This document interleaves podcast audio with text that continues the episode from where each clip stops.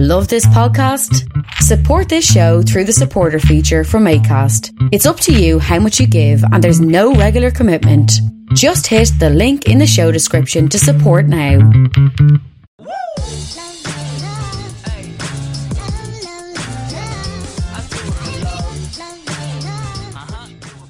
You're very welcome to another episode of the Scaling Your Business podcast. On this episode, I'm joined by Ronan Ó Dálaigh, the founder and CEO of Thriftify.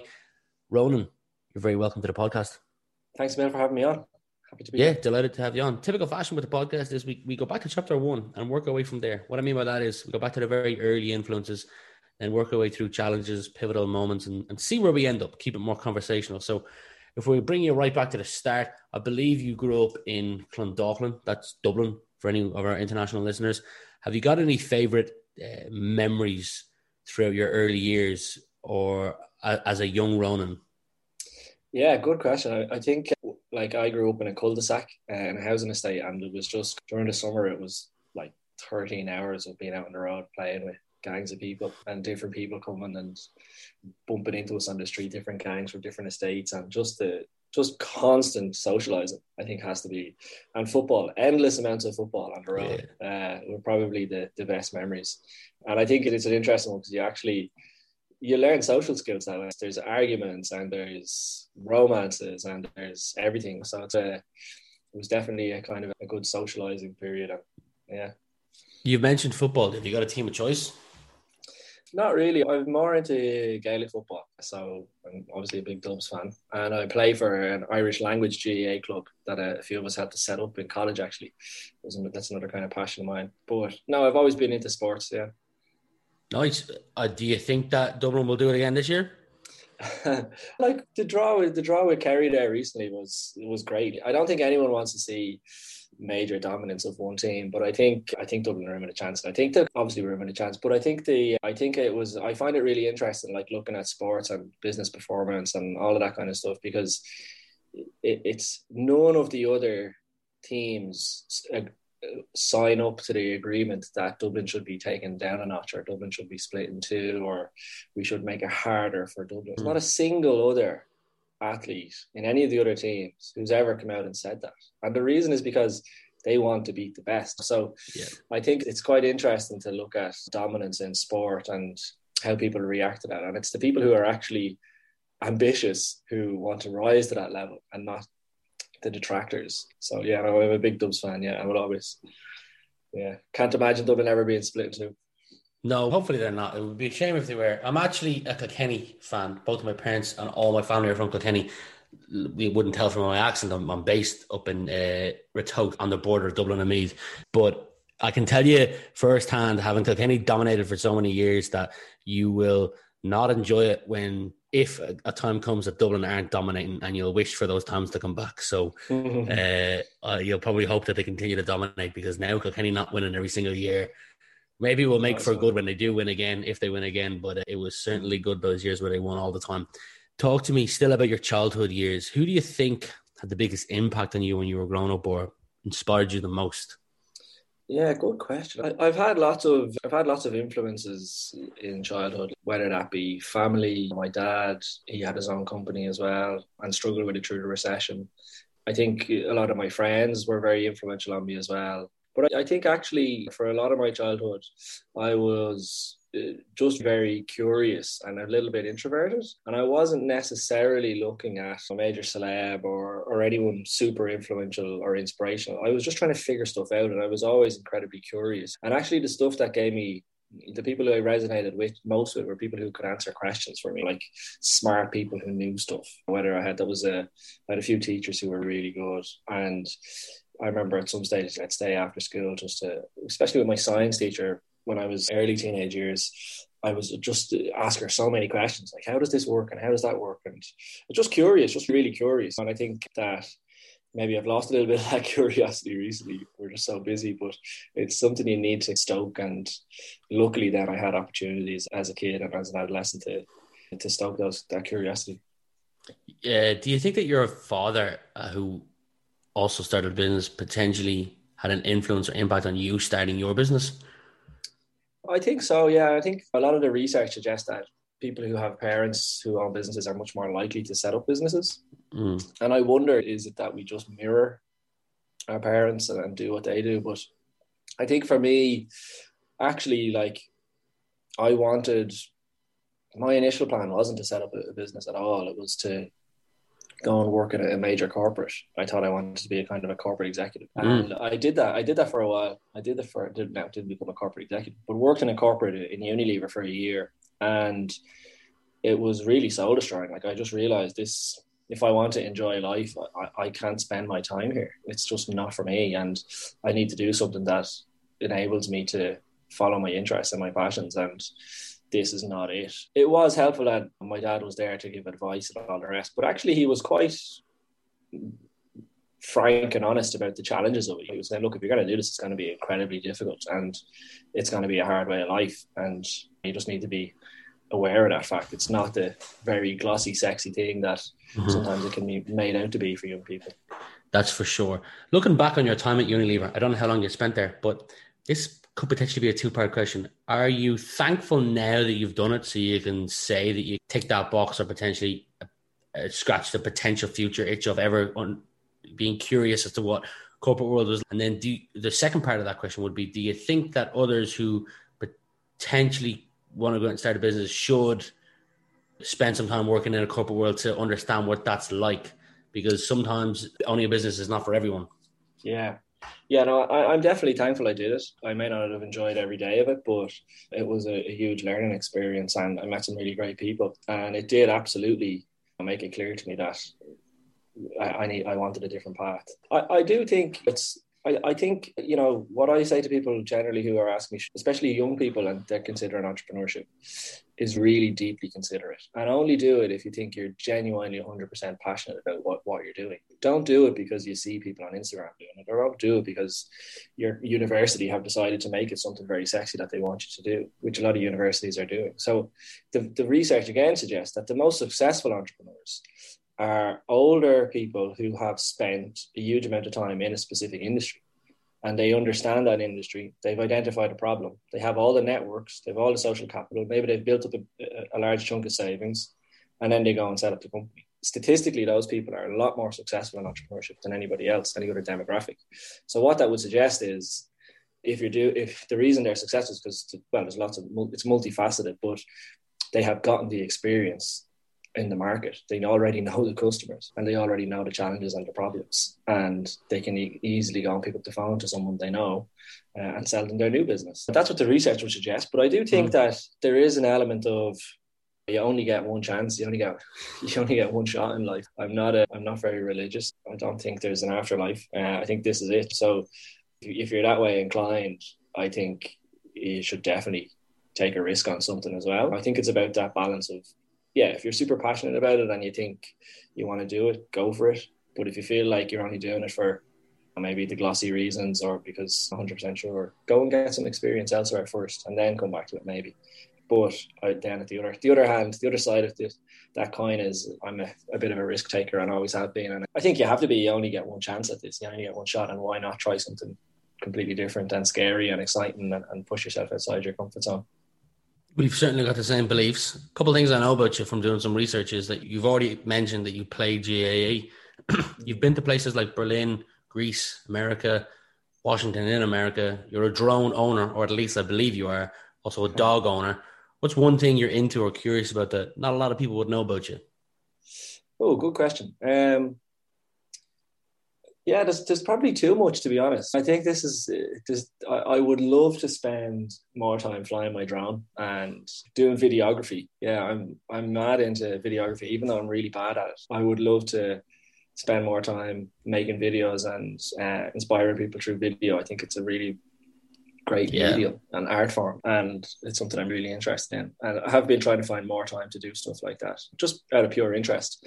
And I think it's I think it's important actually there probably was a time when I was telling myself everything you needs to be everything you do needs the the business and you can't do anything else. There's no time for hobbies and you need to spend 10 hours, 12 hours a day working on your company, which is complete rubbish. I don't know where that myth came from, but whoever bloody invented it needs to check themselves because it's totally unhealthy and you end up just not making good decisions. You end up just burnt out. You end up making crap decisions for your company. You end up not enjoying it and then you end up not making the progress that you'd make if you spend less time on it. So that's one of the big realizations i've had over the last kind of year and a half especially with the pandemic and the lockdown is that actually if you're not if i'm not looking after myself and i'm not doing things that are good for my own well-being then it, everybody suffers. And mm. we have a team. We have a team now, twenty five people. And what kind of leadership is it for me to go in and, and be completely burnt out and not enjoying the journey? Like that's not the culture we need or we want. So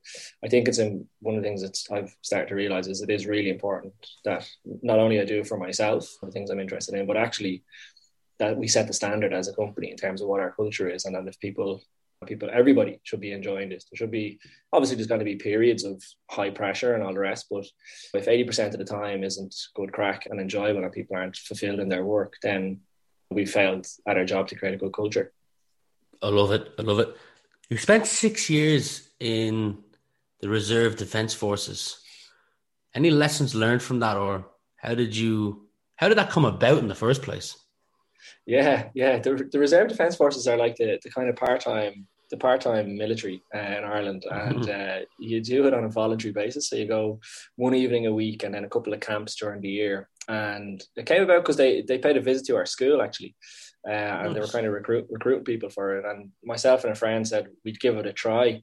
Yeah, six years later, we he's he ended up he actually ended up getting a job. He went into the permanent defence force, became worked in the communications wing of the defence forces and has made a really good career from for himself in IT security, which obviously is a big topic at the moment with all the ransomware stuff. But um, mm-hmm.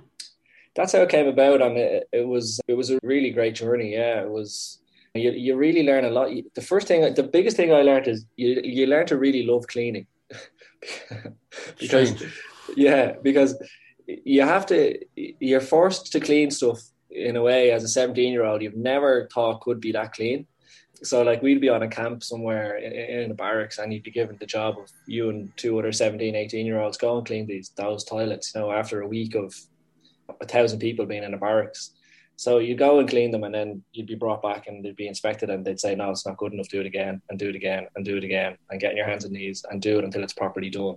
Don't be doing this half hours. There's no there's nothing there's nothing done in halves. Everything is mm. done perfectly and everything has to be done perfectly because people's lives are on the line in hypothetically in those situations. And there's there's military equipment and there's live ammunition and there's it's incredibly it's a serious thing. Like it's not a it's not a part-time hobby. You know if you're doing it you're doing it 100% and everything is done 100% not just that kind of cleaning. But i think that's the it's a good example of it because it showed me that jesus actually things can be done incredibly well you don't need to you don't need to just do the job. If you want to you can actually do above and beyond and you can actually and you can enjoy it. We learned over time to be proud of that work and to say yeah i'll clean the toilets. And you know what? They're going to be the cleanest they've ever been. And when i walk away from them i'm going to be incredibly proud that i did a good job. And i think that you can apply that to anything and no matter what your job is. And i think that was something that took. I didn't learn that when I was seventeen, but it took me a while to appreciate cleaning the toilets. But I think there was lots of other areas like that where we we learned to do things properly and we learned to do things well and appreciate what we've done, and that was huge. I think for for any young person to have that kind of appreciation for hard work and respect for hard work was absolutely transformative. I think for me, yeah.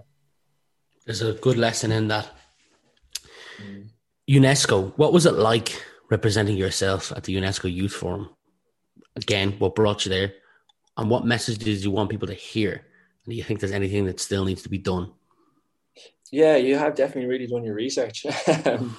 so, like, I yeah, I was quite active in student politics um, in university, and was selected for a couple of different things. And one of them was to represent Ireland at the the UNESCO one of the UNESCO World Forums, and it was a very interesting forum and conversations. So it's basically young people from all over the world trying to guide the, the UN's youth strategy. And yeah, it was really fascinating. I think there was a lot that came out of it, but perhaps the biggest thing was conversations with young people. So at these conferences, there would be loads of different young people from around the world. The late, the, the, old, the oldest they'd be would be maybe 22, 23 mm. and you'd be having conversations about very serious topics and writing and debating and coming up with papers or suggestions for, for major global issues.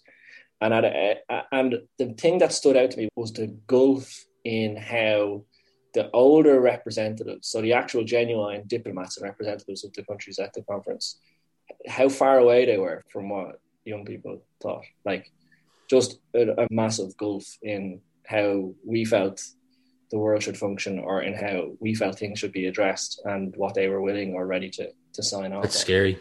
Yeah, it was really big, major. And I think that was if one of the, that was a part that was a, at a time in my life when I was starting to dabble in entrepreneurship and starting to kind of put one foot in the real world a little bit. And I think it was quite helpful because you realize that maybe the rose tinted glasses you have on about how easy it is to get stuff done or how easy it is for people to change the world. You need to really take those rose tinted glasses off and actually see things as they are for a while. And that was definitely something I took away from that was that, oh, uh, if you want to get stuff done and on a big scale, and it can be actually incredibly difficult, and it is a huge challenge. But no, it was it was a great experience, and it was a great opportunity to meet other people who were incredibly passionate about what they were doing. And that's the other thing I think that's super important is you don't realize how insular Ireland is until you travel outside of Ireland. And I think it's something that holds us back a little bit because if you're on if you're in mainland, mainland Europe, it's just so much more dynamic and the spectrum of acceptable debate is a lot wider. So in Ireland, we've had two political parties in control who are very close in terms of their centre right or, or populist policy. Whereas in Europe, they've had parties who range from the far left to the right, sometimes the far right, in power and in government. And, and what's happened is, I feel in Ireland, our, our spectrum of debate is, is between those two dominant political parties. You can be a little bit, maybe a little bit centre left, or you can be right. But anything outside of that is non-acceptable, is not up for debate. Whereas in other European countries, it would be up for debate. It's up for debate. Sure, we had someone in power and they had, they achieved that policy, and we socialised housing, and sure, look at the results. It was great. Or we democratized energy, mm. or we did this thing and it worked. Sure, why wouldn't we debate those things? So I do think at times that the, the kind of insular nature of the Irish discourse can hold us back a little bit, and I think I really saw that as a young person when I travelled and t- spoke to other people from other countries and saw how radical they were or just how different they were or how in many different ways they had a completely different outlook on the world and, and, and I never met anyone like them. So I think that was a huge learning as well that I, that I got from all that international travel I did as a young person and as and has still is still something I hold quite close to me when I'm talking to Irish people. I'll be talking to people who maybe haven't haven't had that opportunity or who maybe are still quite insular in, in what they're willing to talk about. And I think you have to be cognizant of that mm-hmm. when you're trying to um, progress things about where people's perspectives lie and why they think the way they think. In your industry or role, industry that you work in a role as a founder, is there a, a commonly held belief that you passionately disagree with? oh, wow, great question. I, I think the I think there's a there's there's a belief that maybe hasn't been realized yet. What we do is we help charity shops to sell used clothes online, and that as a statement, the vast majority of people who hear that think, "Oh, that's nice," or "Oh, that that's a nice niche." Mm. But then when I explain that actually, the demand for used clothing is growing 21 times faster than any other fashion segment, and the fast fashion industry accounts for 10% of all global emissions. And the customers we're dealing with receive 70% of all used garments. And that number in Ireland is two, 300 million garments a year going into these organizations. The picture starts to become a lot clearer. And that picture for us is there's an opportunity to completely change the fashion industry from head to toe, to change how the majority of people engage in fashion, from buying used, unsustainable fashion to buying circular fashion that supports the best organizations that exist in our society. Nice. Right. And that yeah. rings well, that does. And the thing is, that ambition as a st- as a sentiment and as a statement is enormous. And actually, sometimes our customers are their have the are the most limited in their beliefs to achieve that. And there's a lot of times where we will try and bring people on that journey. And I would have conversations with it with organizations that we have who would be receiving tens of millions of garments a year. And I try and explain to them that if you get 1% of your items online, this is the potential revenue that you're going to have to do more of your good, good work. And it's just very hard for them to make the leap between where they are now and what the possibility is, what the future might look like. It's, it can be very hard for people to step outside of the day to day thing that they've mm. done for decades and get on board with a vision that looks very different to what they do right now. But yeah. I think that I think it's inevitable that they will, and I, and I think it's not a question of if. I think it's a question of when, and it's a question of who. And what we're trying to do is is perhaps be one of the organisations that helps achieve that, uh, and and and presents them with that vision, and brings them around to it. Thriftify is still a relatively young business. How do you get the word out about a new business? What what do you believe is crucial? Yeah, uh, persistence. Uh, it's not even necessarily the how. It's just they don't bloody stop and just talk to everybody and do every little tactic you can. I think for us, we set ourselves in hindsight probably too big of a challenge, but we've committed to it now, and that was to be double sided. So we sell products uh, on our own channel, direct to the consumer, but our technology is actually powering omni channel. So when a charity shop uploads a dress for sale on Thriftify, that item is actually gone for sale on eBay, on Facebook, on Google Shop, and on dozens of other marketplaces. We're reaching the customer through leveraging other channels, which is the first thing, which I think can be very powerful. If you can find leverage, absolutely use it to the max. But the second thing then for us is as we're going direct to consumer, we've just had to do everything. And we made a very conscious decision as a team. We sat down and said, right, guys, are we going to do a direct to consumer channel as well, or are we just going to do the, the omni channel solution? And to be honest, we weren't excited about doing just omni channel. What excited us was building a brand.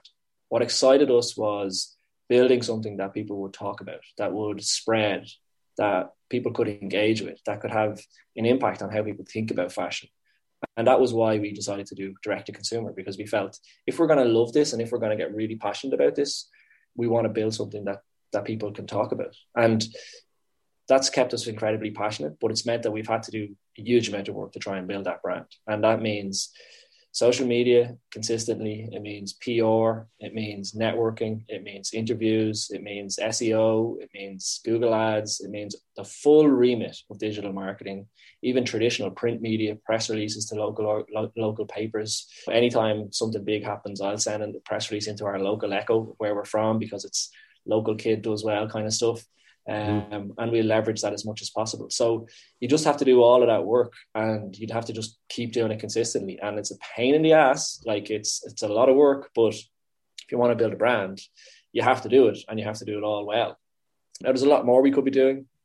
We could be doing the stuff we're doing even better, but we got it. We just have to do that work.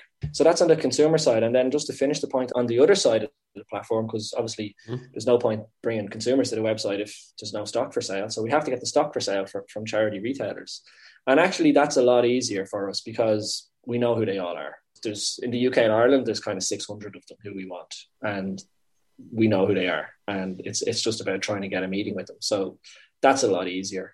It's a direct to customer uh, play where you're getting an introduction or you're sending a cold email. Obviously, we much prefer an introduction from an existing client, but it's a much easier thing than trying to build a brand. You had 260,000 visitors to your site in 2020. And since the third lockdown, you said the site's recorded a 79% increase in traffic to online sales, with the biggest sellers being fashion, then followed by books what's the future look like for the rest of 2021 and beyond? We're on a hyper growth trajectory. And for this year, we have an ambition of saving a million kilograms of carbon. And that's a big ambition. Last year, we saved 40,000 kilograms of carbon by selling used fashion. And this year, we want to save a million. So that'll show you the kind of growth trajectory that we're on. And to achieve that, there's two things that we're focusing on. The first is new market acquisition. So we're working with over 90%, over 95% of the, the, retailers in Ireland. And, and now we're trying to switch the technology on in the UK and get mass market adoption there. It's much harder. It's a much more sophisticated market. There's, there's one or two existing competitors there.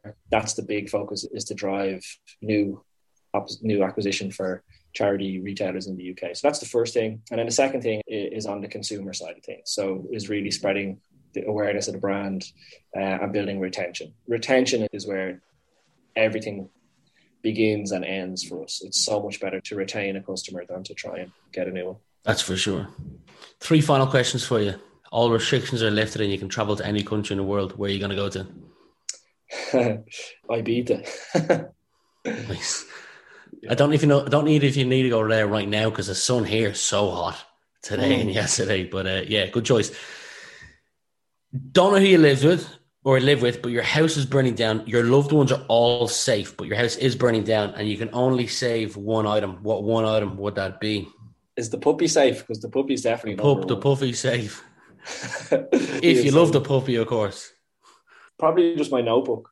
Yeah, it's full of full of man stuff and ideas and is something mm. I rely on day to day. If I'm not taking, if I don't do a to do list in the evening before for the next day, I will, won't sleep well. Like I'll be stressed out. So that's number yeah, one. Yeah, I do similar. I always write down my following day's to do list just before I get into bed every night. Uh, mm. It's it's definitely easier to tackle the next day because then you're just going through a to do list the following day.